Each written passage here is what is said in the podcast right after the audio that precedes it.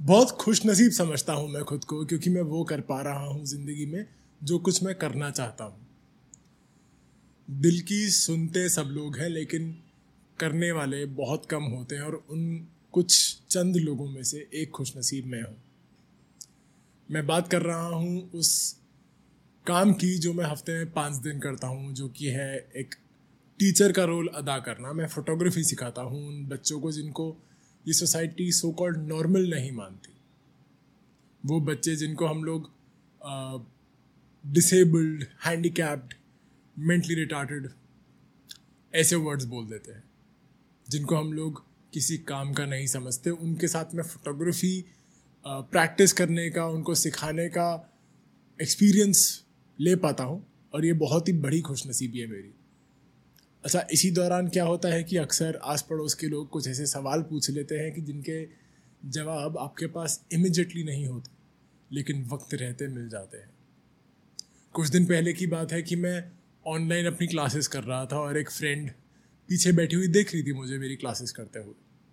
अच्छा मैं प्रेफर करता हूँ कि मेरी क्लासेस में जो पेरेंट्स हैं वो भी ज्वाइन करें या सिबलिंग्स ज्वाइन करें ताकि कभी बाय चांस अगर मैं ना हूँ, कभी खुदा ना खास्ता मैं ना रहूँ तो मेरे बच्चों को जो पेरेंट्स हैं, वो बता सके कि क्या सही है, क्या गलत है, क्या तरीका है काम करने का। तो ऐसे ही एक क्लास चल रही है जिसमें सारी मॉम्स बैठी हैं और सारी मदर्स जो हैं, वो बच्चों के साथ प्रैक्टिस कर रही हैं, जो कुछ मैं समझा रहा हूँ, वो ट्राई कर रही हैं। और यहीं पीछे बैकग्राउंड में मेरी दोस्त बैठी, चुपचाप देख रही है। क्लास ख़त्म होने के बाद उसने मुझसे पूछा कि, ऐसा क्यों होता है कि तुम्हारी क्लासेस में हमेशा मॉम्स आती हैं? फादर्स को नहीं पड़ी क्या अपने बच्चों की? यह बात सुनकर मैं सिर्फ़ मुस्कुरा दिया और इसका जवाब सोचने में मुझे थोड़ा सा वक्त लगा। आज उसके बारे में बात करना चाहता हूँ आप सबसे। Insignificance with Mohit Ahuja.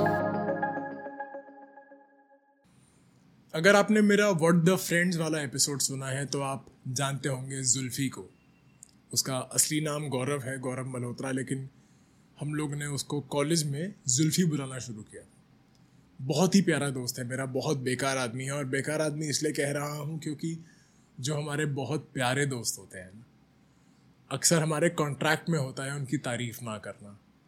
ये हमारा प्यार दिखाने का तरीका है। बुराई उसमें कुछ, कोई नहीं है, मुझसे शायद लाख गुना अच्छा इंसान होगा, लेकिन जो मज़ा उसको बोलने में आता है कि वो बहुत बेकार आदमी है। वो सुकून कहाँ कोई छोड़ेगा? तो जुल्फ़ी का मुझे अक्सर फ़ोन आता रहता है पॉडकास्ट के रिलेटेड, जनरली लाइफ के बारे में बातें करने के लिए। कभी ऑफ़िस से खपा होता है तो बात कर लेता है, कभी घर पे कोई प्रॉब्लम होती है तो बात कर लेता है। मुझसे पूछ लेता है, मेरा क्या चल रहा है? तो जुल्फ़ी का उस दिन फ़ोन आया और उसने मुझे बोला कि पता है, इतना अजीब लगता है कि तेरे को मैंने इतनी सारी सीधी उल्टी हरकतें करते हुए देखा है, तेरे साथ लिटरली बड़ा हुआ हूँ मैं। और अब जब तेरा पॉडकास्ट सुनता हूँ, लगता है कि यार ये कितना ज्ञान दे रहा है ना, कितना समझदार हो गया है सडनली और कहा हमने तेरे को सारे उल्टे काम करते हुए देखा है। मेरे मन में एक बात आई कि जुल्फी की बेटी का नाम अमायरा है, बहुत ही प्यारी बच्ची है, बहुत बहुत शरारती है और बहुत क्यूट है।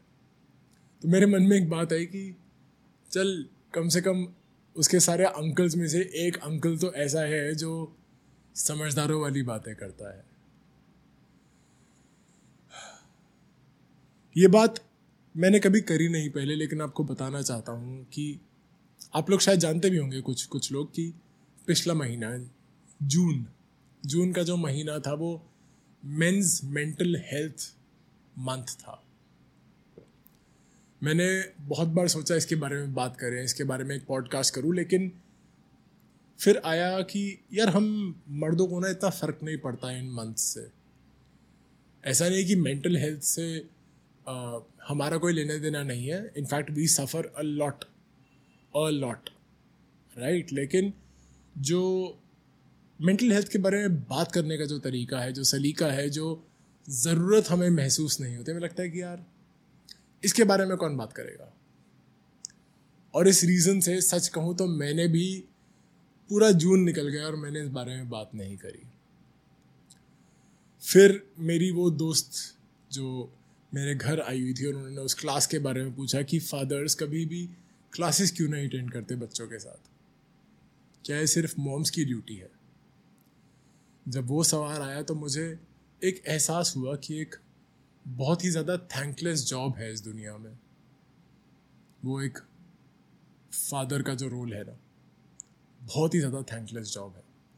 तो मुझे लगा कि इसके बारे में बात करनी चाहिए। ये जो थॉट था, ये उसी क्लास से आया जहाँ पे वो क्वेश्चन किया गया कि फादर्स नहीं आते, लेकिन जब मैंने इसके बारे में और सोचा तो मुझे रियलाइज़ हुआ कि काफ़ी कुछ और भी है इसमें, जिसके बारे में ना हम लोग या तो बात नहीं करते, या जानते नहीं है, या जानबूझकर कई बार उसको इग्नोर कर देते हैं आया गया कर देते हैं। And that is something which comes to us from our fathers जो हम कहते हैं ना कि, अरे, हम मर्द लोग ये मेंटल हेल्थ वगैरह की बात बात नहीं करते आपस में। ये भी ना कहीं ना कहीं हमारे जितने भी जो हमारे पिताजी हैं, हमारे वालिद हैं, हम सबके फादर्स हैं। रिस्पेक्टिवली सबके अपने अपने जो फादर हैं। कहीं ना कहीं ये थॉट प्रोसेस भी उधर से ही आता है, क्योंकि हम उनको देखते हैं। बहुत कुछ झेलते हुए, बहुत कुछ करते हुए। मैं अपने स्कूल का एक किस्सा सुनाता हूँ। मेरे एक टीचर होते थे, ट्यूशन टीचर होते थे, सुमित भैया। सुमित भैया was famous for hitting the kids और मैं नोटोरियस नहीं फ़ेमस बोल रहा हूँ, क्योंकि हम सबको पसंद था कि वो मारते थे। वो बहुत मारते थे।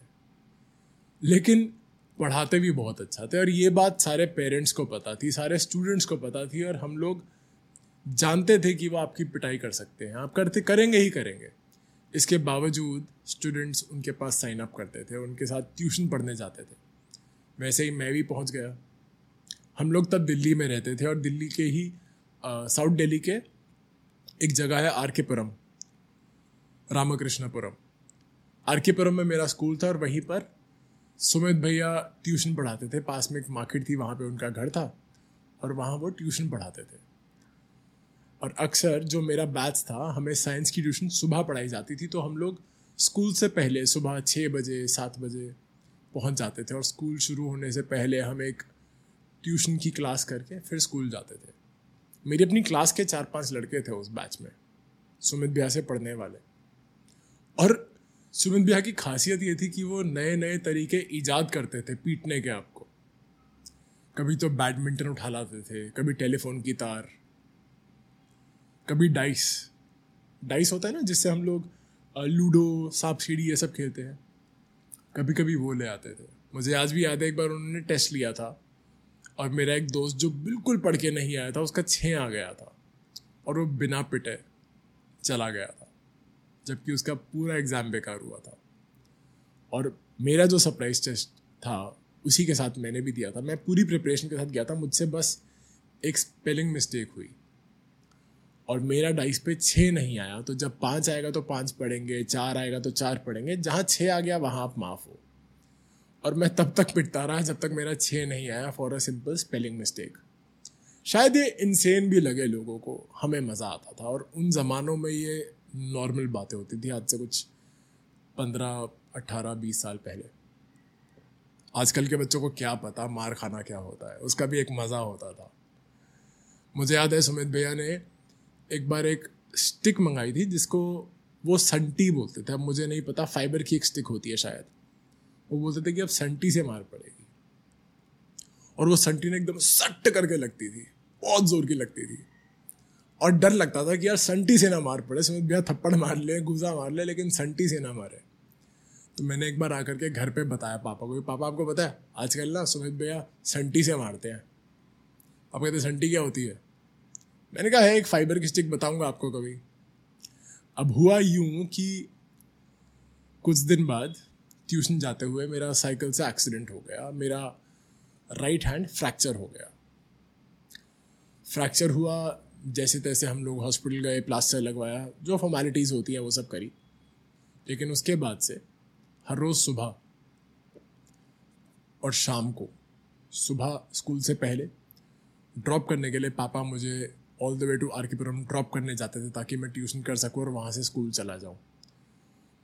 और फिर जब शाम को क्लासेस होती थी तो पापा ट्यूशन मेरे को स्कूटर पे बिठा के लेके जाते थे।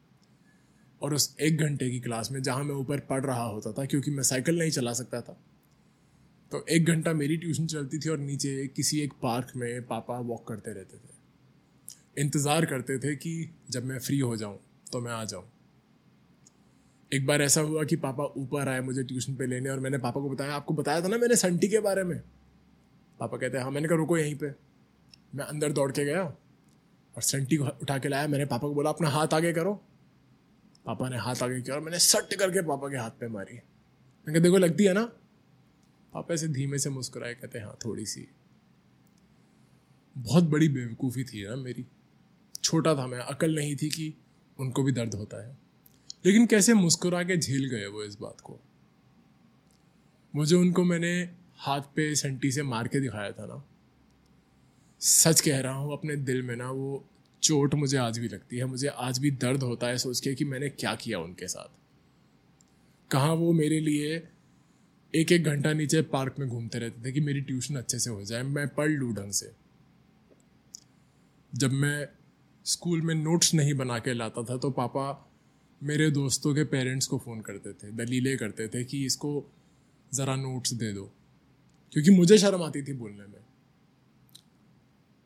कितनी थैंकलेस जॉब होती है ना, हम लोग सोचते भी नहीं है इसके बारे में।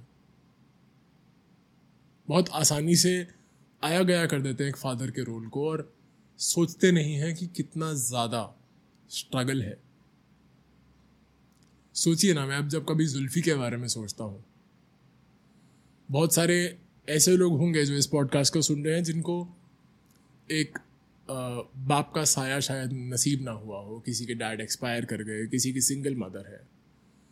उस केस में जो मॉम्स रोल अदा करती हैं, उनको भी मेरा salute because playing the role of a father and a mother is tough और वो मैंने अपने दोस्तों के साथ देखा है, होता हुआ। बहुत मुश्किल रोल होता है ना फादर का। आपने कितने लोगों से सुन, सुना होगा या आप खुद भी बोलते होंगे लेकिन आपने दूसरों को भी बहुत बार टीवी पे फ़िल्मों में या नॉर्मल अगर आपके फैमिली डिस्कशंस या फ्रेंड्स में डिस्कशंस होते हैं आपने अक्सर लोगों को बोलते हुए सुना होगा कि यार पता नहीं पापा करते कैसे हैं? हमें पता था कि पापा के पास उतने पैसे नहीं हैं लेकिन उन्होंने हमें वो सब आराम दिए। वो सारी लग्जरीज दी जो शायद वो अफोर्ड भी नहीं कर सकते। तो शायद उनकी हैसियत भी नहीं थी उन लग्जरीज को लाने की। ये सबके फादर ने किया है ना। और जब वो नहीं कर पाते तो वो जो जख्म है, वो जो रिग्रेट है, वो इतना ज़्यादा भर जाता है उनके अंदर कि आप सोच भी नहीं सकते कि उनको ज़िंदगी भर वो जख्म खाता रहता है। मेरे बाकी के कजिन्स जहाँ पे वीडियो गेम से खेलते थे या उनके घर पे केबल टीवी होता था उस ज़माने में हमारे पास ऐसा कुछ नहीं होता था और मेरे डैड आज भी अक्सर कभी जब बात होती है, पापा मुझे बोलते हैं कि मेरे को ना बहुत बड़ा रिग्रेट है कि मैंने बहुत बार जो चीज़ें तुम चाहते थे डिज़र्व करते थे, मैंने तुम्हें नहीं दी। और यहाँ हम हंसकर हर बार उनको ये बोलते हैं कि, पापा अच्छा हुआ आपने नहीं दिया क्योंकि आपने नहीं दिया, इसलिए हम उन चीज़ों को वैल्यू कर पा रहे हैं। अगर आपने हमें वो सब कुछ दे दिया होता, अगर आपने इतनी आसानी से सब कुछ दे दिया होता कि हम हाथ फैलाएँ हम डिमांड करें और मिल जाए। तो कहाँ मज़ा आएगा ज़िंदगी जीने का? आपने बहुत ही ज़्यादा उम्दा परवरिश करी है हमारी। आपने हर चीज़ की एक वैल्यू सिखाई। लेकिन ये बातें उनको कहाँ समझ में आती है? उनको तो बस ये समझ में आता है कि मैंने क्या नहीं किया, कहाँ मैं फेल हुआ। सोचिए ना, हम जब भी खाने की बात करते हैं, अक्सर मॉम्स के बारे में ज़िक्र आता है ना, कि माँ के हाथ का खाना। फ़िल्मों में, टीवी पे डिस्कशंस में, शायरों में, महफिलों में अक्सर सुना है माँ के हाथ का खाना। अभी जब मैं बॉम्बे में बैठा हूँ और मेरे पेरेंट्स हिमाचल में हैं, मुझे पता है कि जो चक्की है जहाँ से हम ताज़ा गेहूँ पिसवा करके आटा लेकर के आते हैं, वो चक्की दूर है हमारे घर से, पंद्रह एक मिनट का वॉक है। मुझे माँ के हाथ के खाने की याद आती है, लेकिन अब ये भी एहसास होता है कि उस चक्की से ना, जब मैं नहीं होता तो पापा वही तीन किलो, पाँच किलो, दस किलो, जितना भी आटा होता है, वो खुद उठा के लाते हैं। ऐसा नहीं है कि उनके पास ऑप्शन नहीं है। हमने उनको बताया कि आप किसी के साथ चले जाओ कैब कर लो, कोई बाइक वाला पकड़ लो। हमने कॉन्टैक्ट्स भी दिए हैं उनको, लेकिन वो सोचते हैं कि जो दो पैसे बच जाए। और वो दो पैसे बचाने किसके लिए? हम जैसों के लिए, हम नालायकों के लिए, जो उनके हाथ पे संटी मार के सोचते हैं कि पता चला कितना दर्द होता है। बहुत ही ज़्यादा थैंकलेस जॉब है ना। मैं उस क्लास के बारे में सोचता हूँ जिसमें मेरी फ्रेंड ने क्वेश्चन करा, लेकिन कोई ये नहीं सोचता कि कभी तो वो आए भी होंगे ना। बहुत बार हुआ है जहाँ पे कोई मॉम ट्रैवल कर रही होती है और जो फादर है वो छुट्टी ले करके उस बच्चे के साथ क्लास अटेंड करते हैं।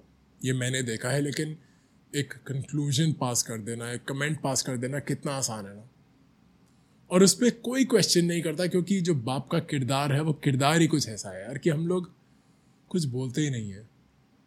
ये जितने बाप होते हैं ना जो पेरेंट्स हैं ये चुपचाप झेल जाते हैं। कोई गिला शिकवा नहीं। मेंटल हेल्थ की बात करते हैं हम लोग। हम लोग आपस में अगर मैं अप, मैंने अपने पास्ट में जो पुराने पॉडकास्ट एपिसोड आपने सुना होगा मैंने बताया है जहाँ पे मैंने डिप्रेशन फेस किया क्या किया लेकिन मैं अक्सर सोचता हूँ कि मेरे जो दोस्त हैं, जो खुद फादर्स हैं who are four five years elder to me और यंगर टू मी और माई एज या फिर मैं उनके वालदों को देखता हूँ, अपने फादर को देखता हूँ और बड़े लोगों को देखता हूँ तो लगता है कि कहाँ से आती है ये हिम्मत? कैसे कर लेते हैं ना कि खुद से आगे ज़िंदगी भर के लिए किसी को रख रख देना और देखना कि बस ये खुश रहे। उस क्वेश्चन के साथ जहाँ पे वो क्लास में एक क्वेश्चन रेज किया गया कि फादर्स अटेंड नहीं करते। उसके साथ साथ कुछ दिन पहले ऐसा हुआ कि मुझे एक रियलाइजेशन हुआ। I will be thirty seven this year my dad will be seventy seven पूरा चालीस साल का फ़र्क है हमारे बीच में। बहुत बड़ा जनरेशन गैप है। घर से दूर आना एक बात है। हाँ मुश्किल होता है। एक कंफर्ट जोन को आप छोड़ के जा रहे हो। आपके जो ऊपर एक छाँव है, जो एक बरगद का पेड़ है, जिसको हम बाप बोलते हैं माँ बाप बोलते हैं, वो लोग आपको बचा के बैठे हैं। बहुत ही ज़्यादा सेफ़ जोन में रखा होता है। उसको छोड़ के आना एक अलग बात है, लेकिन मैं ना अक्सर वो देख पाता हूँ, जो बाकी लोग नहीं देख पाते। मेरे भी मेरे फादर के साथ बहुत डिसग्रीमेंट्स रहे हैं, बहुत लड़ाइयाँ हुई हैं। बहुत बार ऐसा हुआ है कि मुझे लगता है कि यार, इनसे बुरा तो मेरे लिए कोई सोच ही नहीं सकता। जबकि वो मेरे लिए अच्छा ही सोच रहे होते हैं, क्योंकि जब आपको अपनी ज़िद पूरी करनी होती है, आपको लगता है कि सिर्फ़ आप सही हो, बाकी सब गलत है। ऐसा हुआ है बहुत बार। लेकिन अब जब घर से दूर आया हूँ और उस एज गैप को देखता हूँ, सिर्फ़ ये ख्याल आता है कि यार पापा इस साल सेवेंटी सेवन ईयर्स के हो जाएँगे। तो लगता है कि उन डिसएग्रीमेंट्स में कितना वक्त ख़राब कर दिया ना? सच कहूँ तो एक डर भी लगता है क्योंकि अब मैं एक दूसरे शहर में हूँ और वो एक दूसरे शहर में है। और सिर्फ़ वो जो ख्याल है ना कि यार अब पता नहीं मैं उनसे कितनी बार मिल पाऊँगा। ये ख्याल ना अंदर से तोड़ देता है। आपको समझ नहीं आता कि आप क्या करो। आप ऑन वन हैंड सोचते हो कि मैं बस अभी जिस फ़्लाइट ट्रेन बाय रोड जैसे भी बस चला जाऊँ। लेकिन आप जानते हैं कि ऐसा करना ना उनको और कमज़ोर कर देगा। आप, आपके सामने वो होते हैं, आप मिस कर रहे होते हो, आप बोल नहीं पाते हो। और यही रोल एक बाप पूरी ज़िंदगी अदा करते हैं। पापा ने ना मुझसे बहुत सारे डिसएग्रीमेंट्स करे हैं, बहुत बार प्यार से बात करी है, बहुत मज़ाक उड़ाया है मेरा। और अब पिछले कुछ छः महीने एक साल से थोड़ा बहुत आई लव यू बोलना शुरू कर दिया है। और अभी भी बोलते हैं कि अरे, मुझे नहीं आता ये सब कुछ बोलना है ये सब मैं लव यू लव यू क्या होता है ये? मुझे नहीं आता। लेकिन जब वो गले लगते हैं मेरे आकर के, जब जब मैं घर छोड़ रहा था और जितने कमज़ोर वो फील कर रहे थे ना, उसने सब कुछ कह दिया। तो आज मैं आपको सिर्फ़ इतना कहना चाहता हूँ कि अगर आप के फादर आपके पास हैं तो उनका शुक्रिया अदा करें, उनके साथ जितना हो सके वक्त बिताएँ। माओ को ना हम ग्लोरीफाई करते हैं, और वो ग्लोरीफिकेशन लाजमी भी है, सही भी है, कुछ गलत नहीं है उसमें। लेकिन फादर्स भी वो बिल्कुल डिज़र्व करते हैं। इसके लिए हमें किसी फादर्स डे की, किसी स्पेशल दिन की ज़रूरत नहीं है। सच बताऊँ तो आपके फादर को बिल्कुल फ़र्क भी नहीं पड़ता कि फादर्स डे कब आता है और कब नहीं आता। मैं बता सकता हूँ क्योंकि मेरे फादर को भी फ़र्क नहीं पड़ता इस चीज़ से। लेकिन ये बात साथ के साथ बता सकता हूँ कि उनको सिर्फ़ आपके सक्सेस से, आपकी खुशी से फ़र्क पड़ता है। आप जितने ज़्यादा खुश रहेंगे ना, उतना ज़्यादा आपके पिताजी, आपके वालिद जीतेंगे ज़िंदगी में। तो कोशिश कीजिए खुश रहने की, उनको उनको खुश रखने की, उनके साथ एक रिलेशनशिप ऐसा बना लेने की, ऐसा रिश्ता कायम करने की कि वो फ़ख्र करें आप पे। और अगर आप खुद एक फादर है तो आप ऑलरेडी बहुत ही ज़्यादा बढ़िया रोल अदा कर रहे हैं, ये मैं जानता हूँ। और आपको सिर्फ़ इतना बताना चाहता हूँ कि खुद को ना डाउट मत कीजिए। पेरेंट्स की आधी से ज़्यादा ज़िंदगी खुद को डाउट करने में निकलती है, ये मैं जानता हूँ, क्योंकि मैं पेरेंट्स से on a daily basis deal करता हूँ। तो खुद को डाउट मत कीजिए। एक बाप का रोल बहुत मुश्किल होता है, बहुत one of the toughest roles है। लेकिन आप इसको बखूबी निभा रहे हैं। और अगर आपको लगता है कि इन बातों से आज आपको कुछ वैल्यू मिली, कुछ लगा कि हाँ यार, ये एहसास पहले नहीं आया था, ये ये बात तो सोचने वाली है ना। कितना कुछ किया है ना हमारे फादर्स ने हमारे लिए, लेकिन हमने उसके बारे में कभी सोचा नहीं। तो कभी अगर आपके मन में ये ख्याल आए, आपको थोड़ा सा भी अच्छा महसूस हो तो मुझे नहीं, मेरे वालिद साहब को, मेरे फादर को, उनको दुआएँ भेजिएगा। बहुत बहुत सही इंसान है वो, और मैं शायद उनका एक परसेंट भी उनके जैसा बन जाऊँ तो खुद को बहुत सक्सेसफुल मानूँगा। मैंने कहीं पढ़ा था, अब्बास ताबिश साहब का एक शेर था कि मुद्दत के बाद ख्वाब में आया था मेरा बाप। मुद्दत के बाद ख्वाब में आया था मेरा बाप और उसने मुझसे इतना कहा कि, खुश रहा करो। ये कहते हुए मेरा गला भराया, लेकिन सच्चाई यही है कि हमारे जो फादर्स हैं ना, वो हमारे सबसे अच्छे दोस्त बनना चाहते हैं और बस ये चाहते हैं कि हम खुश रहें। सोचिए ना, हम कब थोड़ी सी दिल्ली वाली लैंग्वेज बोल रहा हूँ, लेकिन जब हमें भूख लगती है तो हमें माँ की याद आती है, लेकिन जब कहीं फंस जाते हैं, जब हमारी सो कॉल्ड फटी होती है तो अक्सर बाप की याद आती है। तो अपने पिताजी को ज़ोर की एक झप्पी पाइएगा और आप खुद अगर एक फादर हैं तो अपने हाथ से अपना खुद का कंधा थपथपाइए और बताइए खुद को कि आप बिल्कुल ठीक ट्रैक पर चल रहे हैं और बहुत बढ़िया कर रहे हैं। खुश नसीब हूँ मैं, ये सारी बातें कर पाता हूँ आपसे। आगे भी चलती रहेंगी। ख्याल रखिए खुद का, खुद की मेंटल हेल्थ का। और जैसे कि वो शेर में था कि बस खुश रहा करो। मेरा नाम है मोहित आहूजा और इस शो का नाम है इन सिग्निफिकेंस बहुत ख्याल रखिए खुद का, अपने पिताजी का, अपने माँ बाप का, अपने बच्चों का, अपनी मेंटल हेल्थ का।